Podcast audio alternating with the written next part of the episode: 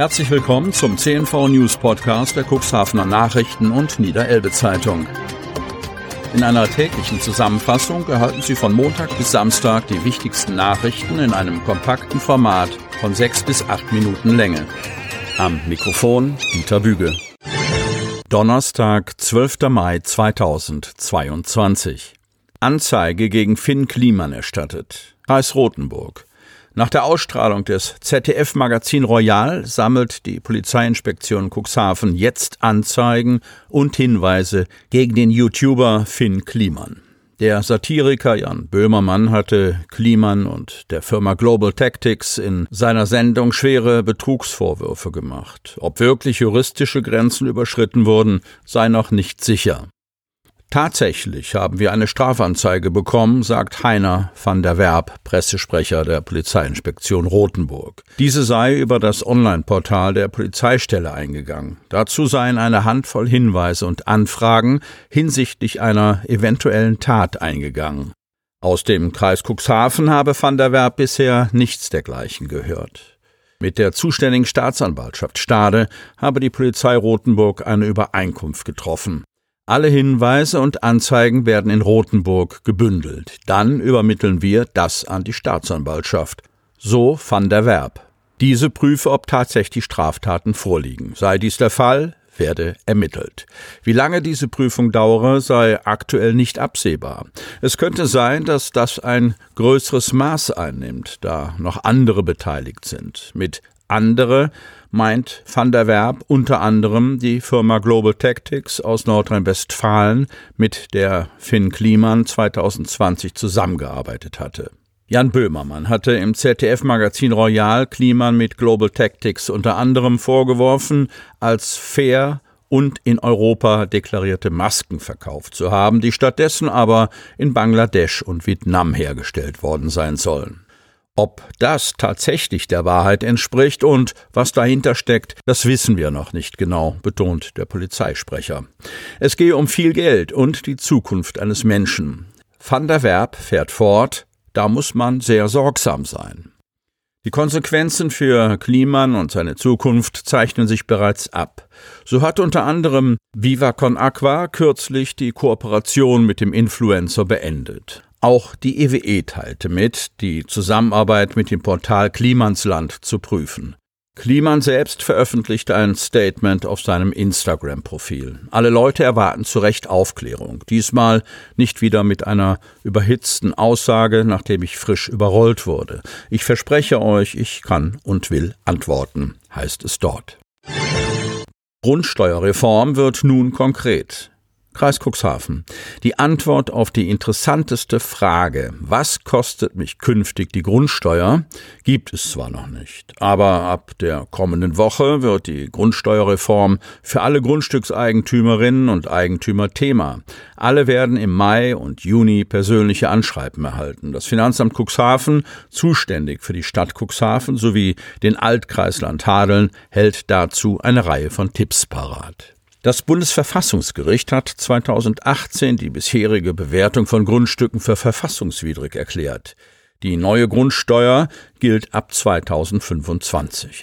Alle Grundstückseigentümerinnen und Eigentümer müssen jedoch schon Mitte 2022 tätig werden, indem sie eine Grundsteuererklärung beim Finanzamt abgeben. Diese Erklärung ist ab dem 1. Juli 2022 nach gesetzlicher Verpflichtung über das Elster-Portal, also Elster gleich elektronische Steuererklärung, einzureichen. Im Mai, Juni 2022 erhalten alle Eigentümerinnen und Eigentümer ein Informationsschreiben. Auch die Eigentümerinnen und Eigentümer land- und forstwirtschaftlich genutzter Grundstücke, dass sie ebenfalls zur Abgabe der Steuererklärung verpflichtet sind. Bis zum 31. Oktober 2022 ist dann Zeit, die Grundsteuererklärung an das Finanzamt zu übermitteln. Dieser Termin gilt auch für steuerlich beratene Eigentümerinnen und Eigentümer. Neuer Kaffeebetreiber in Otterndorf gesucht. Dem Traditionscafé Brüning am Otterndorfer Kirchplatz steht eine ungewisse Zukunft bevor. Die noch Unterpächter Claudia Wolf und Stefan Grieving, die den Kaffeebetrieb 2018 übernommen hatten, ziehen sich zum Jahresende aus der Medemstadt zurück. Jetzt suchen die Stadt als Pächter und Familie Brüning als Eigentümer der Immobilie einen Nachfolger für das Café, mit dem sie einen Neustart angehen können. Die Unternehmerin Claudia Wolf vom Cuxhavener Kaffeeröster bestätigte auf Anfrage, dass der vierjährige Unterpachtvertrag mit der Stadt Otterndorf nicht verlängert werde. Sie nannte dafür eine ganze Reihe von Gründen die hohen Pachtzahlungen, bauliche und technische Mängel im und am Gebäude, fehlende Beschilderungen, die schwierigen Bedingungen in der Corona-Zeit, aber auch Identifikationsprobleme. Wir konnten unseren Namen Hafenmanufaktur Wolf in Otterndorf nie richtig durchsetzen, sagt Claudia Wolf. Die Entscheidung, die Reißleine in Otterndorf zu ziehen, habe sie und ihr Geschäftspartner nicht leichtherzig getroffen. Im Grunde ist es ja jammerschade, sagt Claudia Wolf, die sich zum Jahresende nach einer neuen Backstube für ihre Cafés umsehen muss. Das ist einfach eine wirtschaftliche Entscheidung, so Wolf. Bis zum Ende des Otterndorf-Kapitels wollen sie und ihr Team aber noch einmal ordentlich Gas geben, kündigte Claudia Wolf an. Für die Sommersaison wurden zwei neue Mitarbeiter für das Kaffeehaus am Otterndorfer Kirchplatz gefunden. Neue Variante für das Bürgerhaus Hemmoor. Nachdem der Hemmorer Stadtrat die bisherige Planung des Bürgerhauses in Basbeck mehrheitlich eine Absage erteilt hatte, werden nun die Scherben des gescheiterten Projekts aufgesammelt. Die exorbitante Steigerung der geschätzten Baukosten von knapp sieben auf rund zwölf Millionen Euro nach der Ausschreibung hatte im Rat für einen gehörigen Schrecken gesorgt, aber auch heftige Debatten zwischen den Fraktionen ausgelöst. Nun soll mit einem neuen Vorschlag das Bürgerhaus auf ein neues, vor allem kostengünstigeres Gleis gesetzt werden. Stadtdirektor Jan Tiedemann, SPD, präsentierte in der gemeinsamen Sitzung des Ausschusses für Finanzen und Wirtschaftsförderung mit dem Bauausschuss das neue, budgetorientierte Konzept, das kleiner, aber finanzierbar, dafür sorgen soll, dass das Multifunktionshaus auf dem Gelände der abgerissenen Festhalle doch noch bis zum Jahre 2024 fertiggestellt werden kann.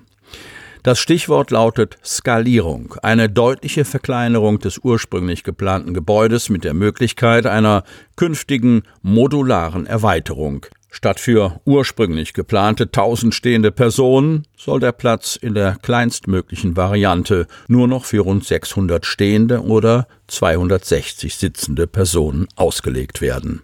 Der Clou dieses Kompromisses bereits bewilligte Zuschüsse müssten nicht zurückgegeben werden, wenn das Vorhaben bis März 2024 umgesetzt werden kann.